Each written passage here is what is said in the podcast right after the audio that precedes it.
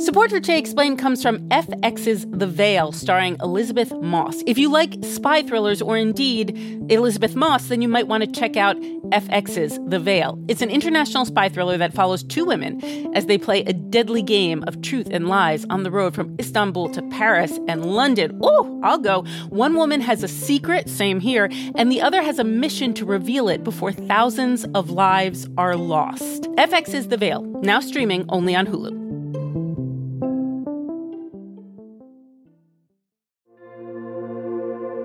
Support for this podcast comes from Planned Parenthood. It's hard to imagine a world where we leave future generations with fewer rights and freedoms. Since the Supreme Court's decision to overturn Roe v. Wade, politicians in nearly every state have introduced bills aimed at blocking people from getting the essential sexual and reproductive care they need, including abortion. Planned Parenthood believes everyone deserves access to care. And with supporters like you, they can reclaim our rights and protect and expand access to abortion care. Visit plannedparenthood.org/future to learn more and support their cause.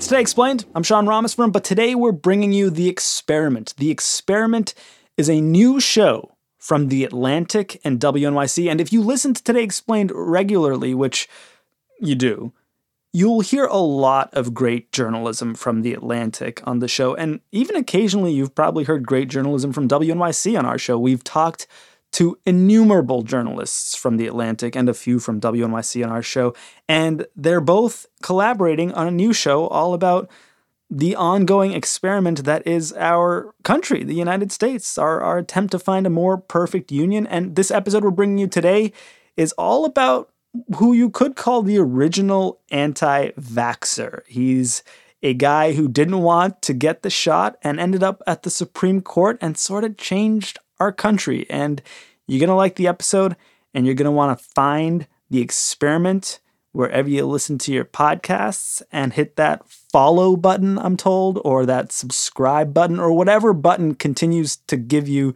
the free shows from the experiment. Enjoy.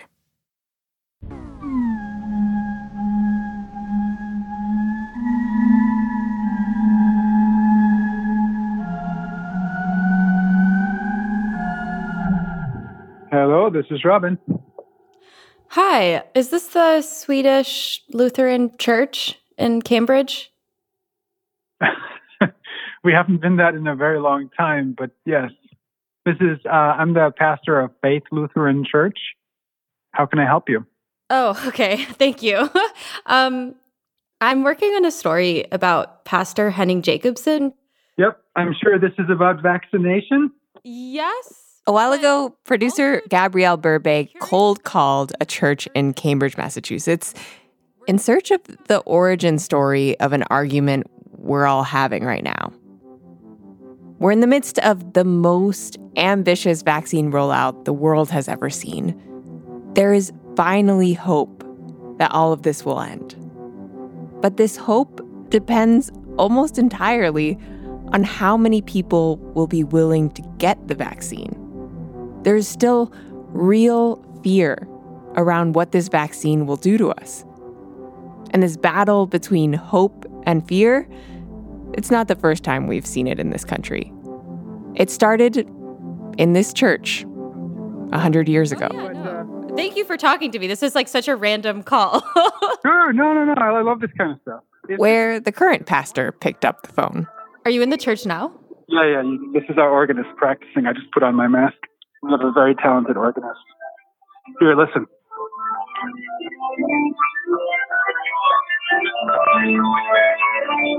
Oh, I can hear that. Yeah.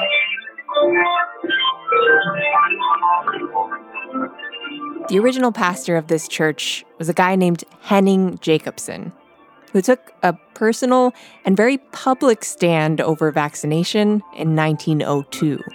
What are you seeing right now? I see two portraits of Henning Jacobson leaning against the wall.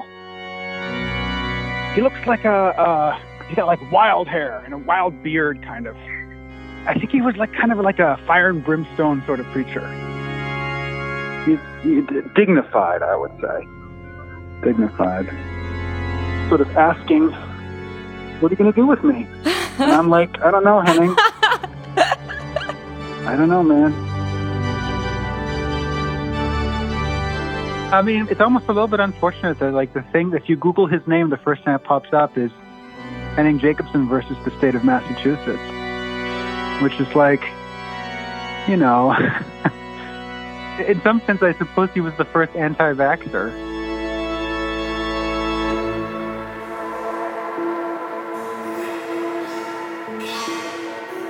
This week, the story of a man who took a stand for something he believed in and asked the Supreme Court to step into an argument that we still haven't settled over where the line is between our rights over our bodies and our duty to others. I'm Julia Longoria.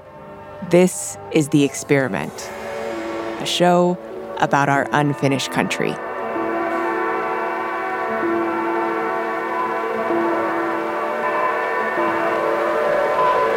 I once got a call from Swedish Public Radio. Did you know there was such a thing? I didn't. Being the current pastor of a church that was founded by an anti vaxxer is a bit of an odd thing for Pastor Lutjohann. Am, am I saying that right, by the way? Lutjohann? Yeah, Cool. it's German. Because of the history, people call the church with certain expectations. Uh, I think they called me thinking that ours was like a vac- anti-vaccine church or something like that. and I'm like, sorry, man, I have to disappoint you. Like, we had a flu shot at the soup kitchen at our church just the other day. The story of the Henning Jacobson's case has this weird quality about it, where people keep reaching back to try and find some kind of meaning from the life of this one anti vax pastor. So, if we were going to do the movie in your head of how Henning's life went, mm-hmm. how does it start? Let's see. With the little knowledge I have, I have to figure out a movie. Uh, The movie would have to start in Sweden. The movie would start in Henning's boyhood, in 19th century rural Sweden, in a town called Yllestad, which is a remote community settled near a big blue lake surrounded by rolling plains. If you wanted to focus the movie on what he is most famous or infamous for, which is the Supreme Court case, then a Hollywood movie would probably start with him sweating and in pain, having his first bad experience of the vaccine. Henning first got vaccinated in Sweden when he was six years old. And then he carries that memory into his later life. And then I imagine him coming to this country, wide eyed, 13 years old, and sort of being struck by the diversity of America. Then he ends up going to college and seminary. All I know about him is from the few records we have here at church. It's really not much to go on. You know, you should really talk to a historian. Can you introduce yourself? Sure. I'm Michael Willrich. I'm uh, chair of the history department at Brandeis University, and I'm the author of Pox, an American History. Professor Willrich has his own version of the Henning Jacobson biopic.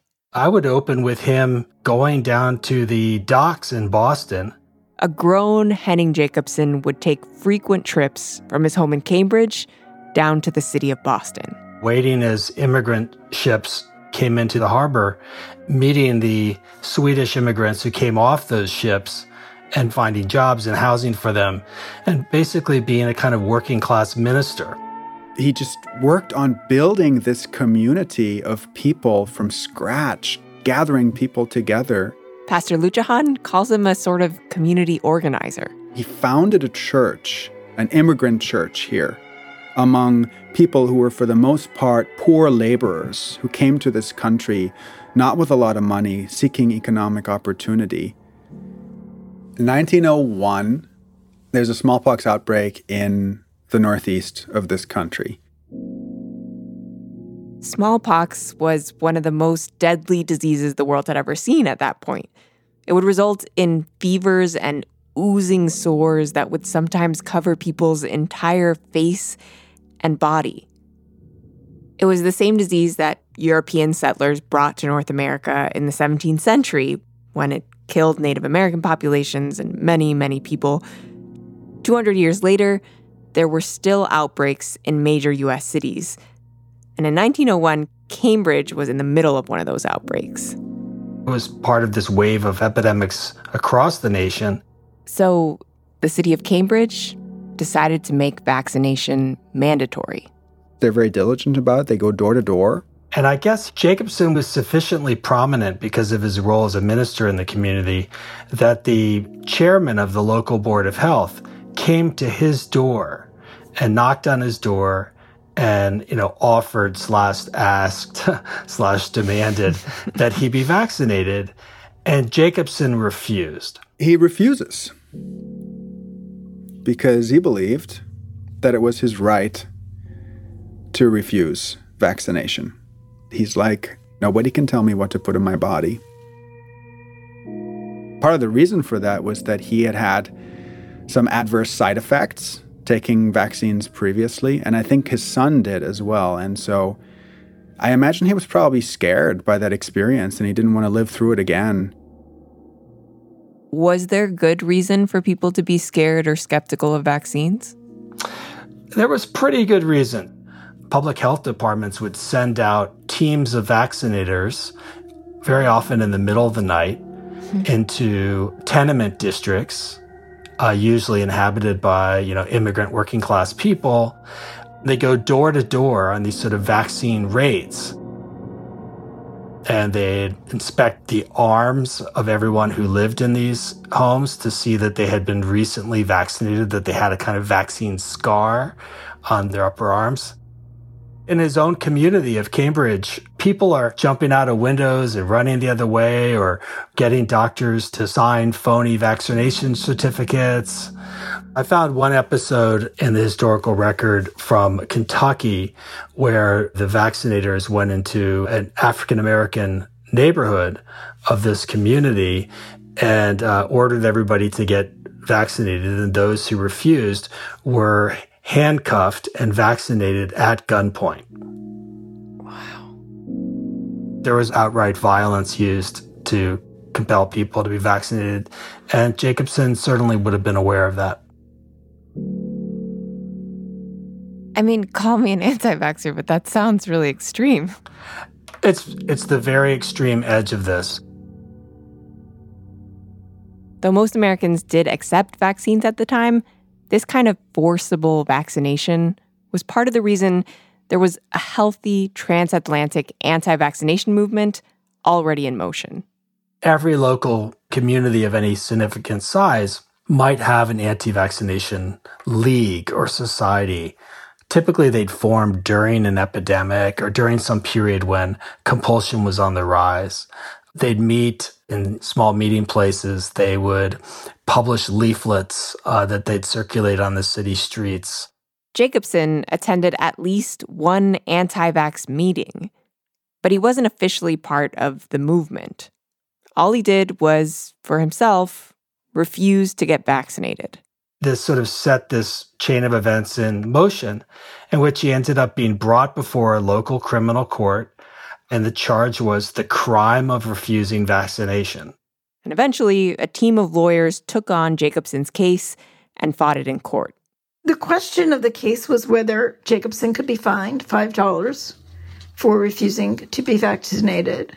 To help us understand Jacobson, the case, we called law professor Wendy Parmet. One of my strange pandemic outings over the summer was in search of the graveyard of one of Jacobson's lawyers. She lives in Boston, where she's the director of Northeastern Center for Health Policy and Law. I think I found what is his tombstone only a few miles away from my house.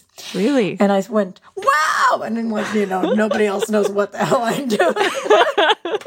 but it was something to do on a pandemic Saturday, right? She is completely obsessed with this case, like, dedicated much of her career to understanding it. Jacobson, to me, is this incredibly rich case. It is so Delphic. Delphic, Like, as in, like a Greek oracle? yeah, in the sense that different people read it differently because you can see in it what you want to see in it. And I think, as with many texts, we bring our own worldviews into what we see in Jacobson. You can see this in the arguments that Jacobson's lawyers made. They were all over the map, laying out almost like a menu of options for why someone might object to a vaccine. They sort of threw the whole constitutional kitchen sink at this case. They argued that vaccination was dangerous, that compulsion was unnecessary, that this was a violation of every individual's right to make choices about their own bodies. Religious ideas also made their way into some of their arguments. There's a lot of religious terminology in the briefs. I don't have the exact quote up. Um, my computer went to bed. Can I? Can yeah, you give yeah, me one second to wake yeah. up my computer? Yeah, of course. And I will find it. Okay, so this is from the brief before the Massachusetts Supreme Judicial Court, filed on behalf of Jacobson, asked, quote, Can the free citizen of Massachusetts, who is not yet a pagan nor an idolater, be compelled to undergo this rise and to participate in this new, no revived form of worship of the sacred cow? As in, vaccines are a worship of the sacred cow? Well, there was this view. The word vaccine itself is from the Latin for cow. The word vaccine comes from vacca, or cow. Cows were a key part of the first vaccines ever made for smallpox. A country doctor might keep a cow on hand for the purpose of producing vaccine. Scientists found that people who were exposed to cowpox from cows had immunity to smallpox. Smallpox vaccine as material was live viruses taken from oozing sores on the bellies of calves. Vaccines and their precursors injected the material from boils. The pus. And put it under the skin of somebody who had not had smallpox.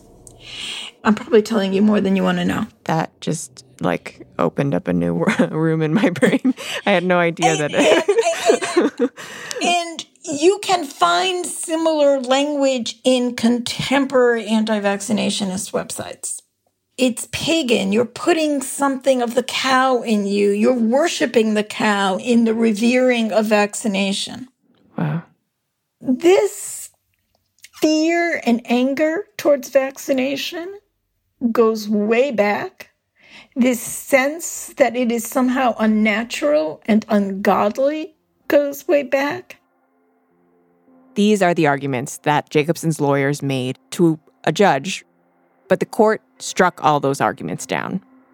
Jacobson lost his case at the local level, and then his lawyers appealed all the way to the Supreme Court. Jacobson is the first case where the Supreme Court took a claim of sovereignty over one's body in terms of medical treatment seriously.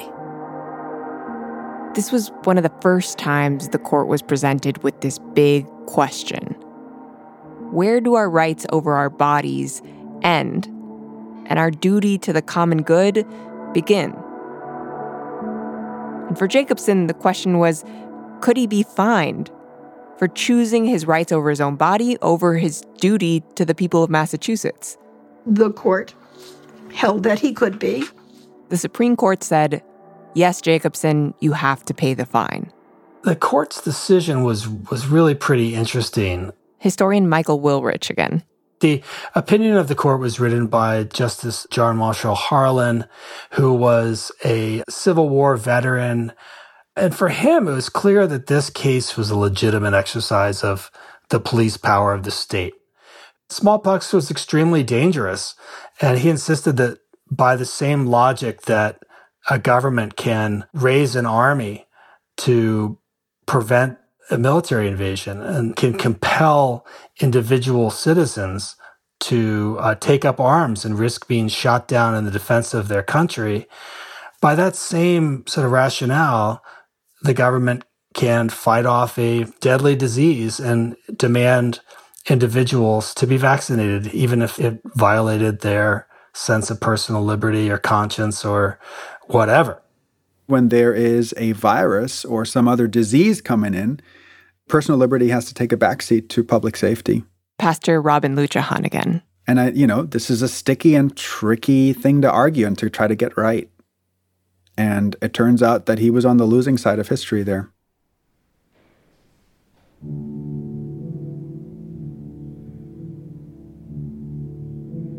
Since 1900, an estimated 300 million people in the world have died from smallpox. It was because of these mass vaccination campaigns that the very last known natural case of smallpox was recorded in 1977. It's the first human disease to have been completely eradicated from the planet because of vaccines. There was this very short period, this wisp of history, where humanity thought we had conquered infection. After the smallpox outbreak that Jacobson lived through and the influenza pandemic of 1918, there weren't very many large epidemics in the US until 60 years later, when we started to battle AIDS. We just sort of assumed that contagion was only the stuff of horror films and movies. It was behind us. Once you recognize contagion's ubiquity, you realize that so much of human history has been forged by battles over contagion. Contagion and epidemics have brought out the best in humanity and the worst in humanity. Contagions have been the excuse for so many atrocities in the world and so much discrimination. You know, witches were, you know, plague came and Jews were killed and witches were burned. And we see this throughout history. And so it's a very delicate balance. Contagion brings out fear in all of us. In the times we're living right now, it's not hard to get inside of Henning Jacobson's head when he refused the vaccine. He did it because he was scared. I think I mentioned Henning Jacobson and his legacy in my sermon. Pastor Lutjohann has thought a lot about Jacobson's fear. At the very beginning of coronavirus, when everything was just starting to shut down, he thought about what to say to his congregation. He didn't want them to be afraid. And so he preached about a story in the Bible that he thought could help. It was about how, like, there are these poisonous snakes. In the book of Numbers, God sent down a plague of poisonous snakes on the people of Israel. The disobedient people of God wandering through the desert are punished by God. And Moses, who was chosen by God to lead these people through the desert, watched as deadly snakes killed them, one by one. They were dying in droves and people were terrified. And then Moses does this strange thing where he has a bronze snake made and he puts it up on a pillar and he displays it in front of everyone. And everybody who looks at the bronze snake on the pillar gets healed. So that's the story. Okay. And there's a number of different ways to interpret yeah, that. Yeah, I'm like, what's the message of that? What's the message? Right. the healing is going to come from the poison itself. How do the people bitten by the snake get healed? By looking at an image of the very snake. I also mentioned to the congregation, you know, it's also reminiscent of a very famous image that we see so often in medical sciences, which is also a serpent around a staff. Right. This idea that somehow the deadly poison of the snake is also a way to unlock the possibility of healing. And it's come true in modern vaccination. Most of the way we get vaccinations is by somehow altering the disease itself. And ironically, injecting the disease into a human being. I mentioned Henning, and I said, look, this is not just true about medicine, this is true about a lot of our lives. You know, do you want to overcome your deepest fears and your most profound hangups? Well, often it is by actually going to the root of where they come from and facing up to them rather than running away from them. You know, you can't keep running away. You got to go back to where the disease started. And that's where the key is.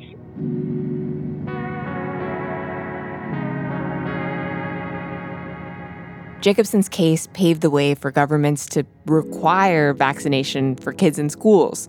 It's been cited in New York and California recently to strike down people's religious objections to vaccines. Pastor Lutjohann is glad that Jacobson lost this case, even if it means he's not sure where to put up that portrait of Jacobson in his church.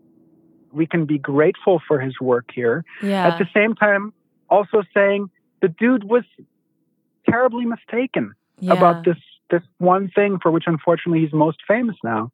And I think in a way, maybe that's beautiful because it then means that we don't get to make an idol of him. We don't get to make this perfect, pristine founding father of him. You know, he was complicated.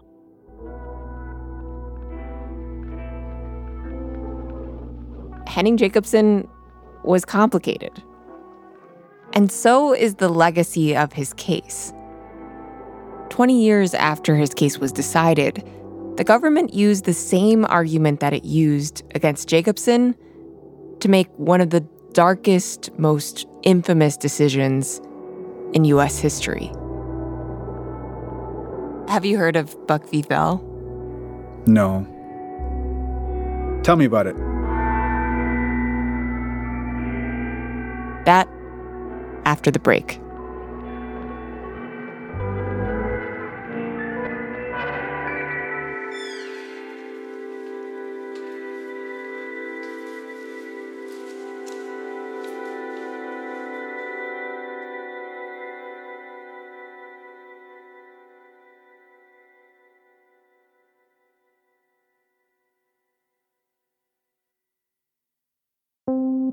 Support for Jay Explained comes from FX's The Veil, starring Elisabeth Moss. If you like spy thrillers or indeed Elisabeth Moss, then you might want to check out FX's The Veil. It's an international spy thriller that follows two women as they play a deadly game of truth and lies on the road from Istanbul to Paris and London. Oh, I'll go. One woman has a secret, same here, and the other has a mission to reveal it before thousands of lives are lost. FX's The Veil, now streaming only on Hulu.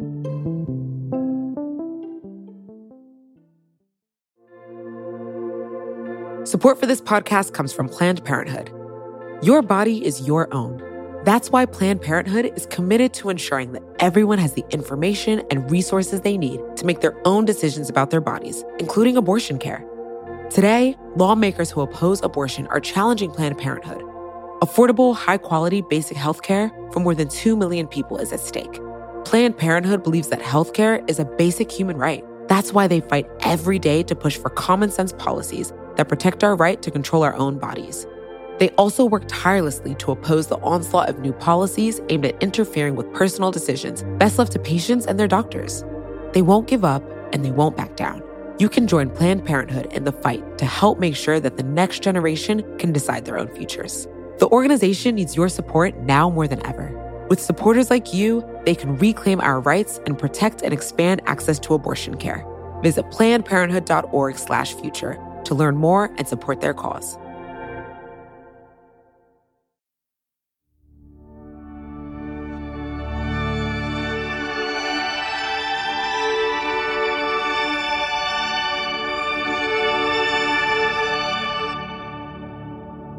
Over the years, people keep reaching back into Henning Jacobson's case, looking for answers not just to vaccination questions, but to bigger questions about how much power the government should have over our bodies. And the line between liberty and duty to others is not always so easy to draw.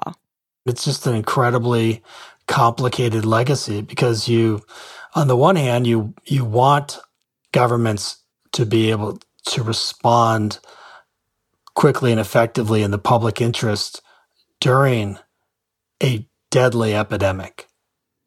On the other hand, you want that to be carefully measured. Historian Michael Willrich again. The first time he read about the Jacobson case was actually as a footnote in a very different case. I knew about this case because I had written a uh, earlier book that dealt a lot with eugenics. And Jacobson, the case, was the only precedent cited by the U.S. Supreme Court in 1927 in the case of Buck versus Bell. Buck versus Bell is, you know, one of the sort of scariest U.S. Supreme Court decisions of all time. At the center of Buck versus Bell is a woman named Carrie Buck. She was born in 1906, one year after the Supreme Court handed down Jacobson's case.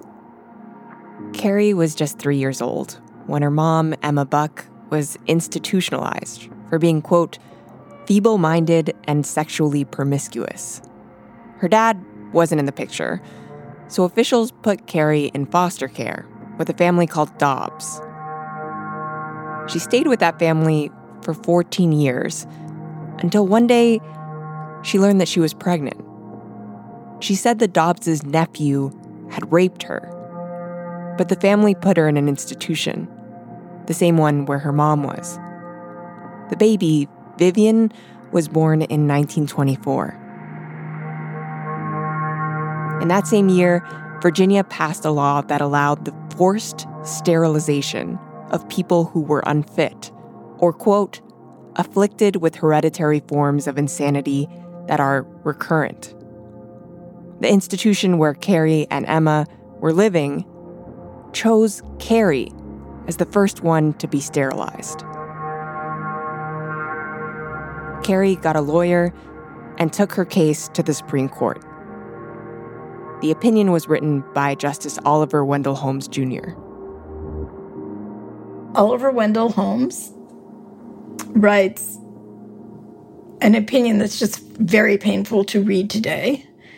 It's a short, pithy, appalling opinion. He said that, you know, in the most famous line in that case, three generations of imbeciles are enough. The court ruled that the state did have the power to sterilize Carrie Buck against her will. It's it's just a horrific opinion, and his only citation in that case is Jacobson versus Massachusetts. Can you walk me through the logic there? How do you get from yes, the state can vaccinate you in a smallpox epidemic to you can sterilize a woman against her will? Well, it's the dangers far end of the idea that we need to sacrifice ourselves for the common good. This is the eugenicist opinion, and it assumes that her children would be equally degenerate, equally impaired mentally. To be clear, none of this was true. None of this was true about her. To Justice Oliver Wendell Holmes's point of view, Jacobson stands for the proposition that people need to sacrifice their individual, you know, we all need to give up something for the common good. He talks about how the best people are conscripted into the army to fight for the nation, and giving up your fallopian tubes is no big deal. It's the dangerous perversion of Jacobson and Jacobson's callings to the common good and Jacobson's invocation of the social contract. Pastor Lutjohann had always thought that Jacobson was wrong to refuse the vaccine and that the Supreme Court was right. But he did not know about this part of Jacobson's legacy. Tell me about it. So, Jacobson's case was cited in this ruling. Basically, it said that there was a state interest in cutting fallopian tubes Oh, of yeah, someone. I did hear about this. Yeah, forced sterilization of Exactly. people who had mental illnesses or Yeah, can, can I read you a Supreme Court ru- a little excerpt from the Supreme Court ruling? It says the principle that sustains compulsory vaccination is broad enough to cover cutting the fallopian tubes. And then it references Jacobson v. Massachusetts. And then the opinion goes on to say three generations of imbeciles are enough. Oh my goodness. That's heartbreaking. The the case was used in one of the most infamous Supreme Court cases we've ever had. Wow, I didn't know that. That makes me see his case in a different light, honestly. How so? Because I think movements like eugenics that sort of deny the full dignity and personhood of people who are different in any way is just so obviously, for me, against what society should stand for. You know, I'm from Germany. And so my grandfather's generation was part of the movement that did just that to all kinds of people dissidents, people who had cognitive disabilities, Jews. We see in, in many forms of dictatorship that this pattern keeps coming back. Like you want to create this ideal world that doesn't have the undesirables in it. A part of me, I mean, I'm, I'm speaking completely personal, I'm not speaking for anybody here, but like a part of me, my basic attitude would be like, I can see how in a pandemic as scary as smallpox or epidemic, as the case may be, that a government would decide, okay, we got to vaccinate everybody. I can see that. I can see that case for public health being made. I, of course, absolutely cannot see a public health argument for forced sterilization of any group of people. And I'm appalled that one could go from one to the other, but I suppose I can see. I suppose, in a sense, it's the same question of personal liberty versus public safety, but then the question is like, who gets to say what public safety is? That's messy. That's real messy.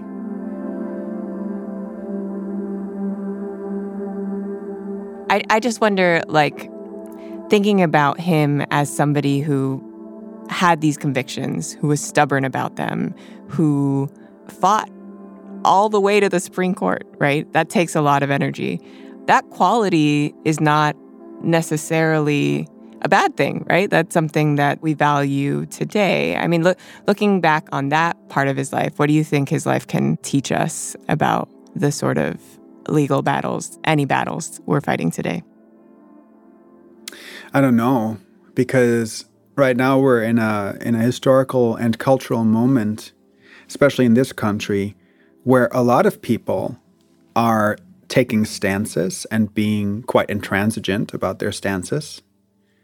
It's very popular right now to die on a hill, as they say, and to be gung ho about it, and then have all these people online cheering you on as you do.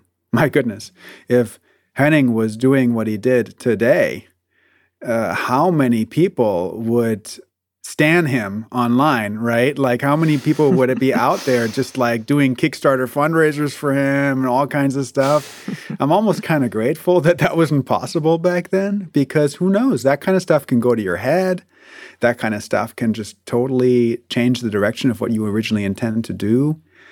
I want to make a case for actually less gung ho intransigence, less dying on a hill, less stubbornness in defending causes, and more listening, assuming the best about the other person's intention. Try to understand what they're doing, why they're doing it, what they're going through, and then try to make some sort of judgment. And there's plenty little about that happening right now, unfortunately. And maybe that wasn't Henning's strongest quality. But he subscribed to the same confessions and beliefs that I do. And I think that's that's our task right now too.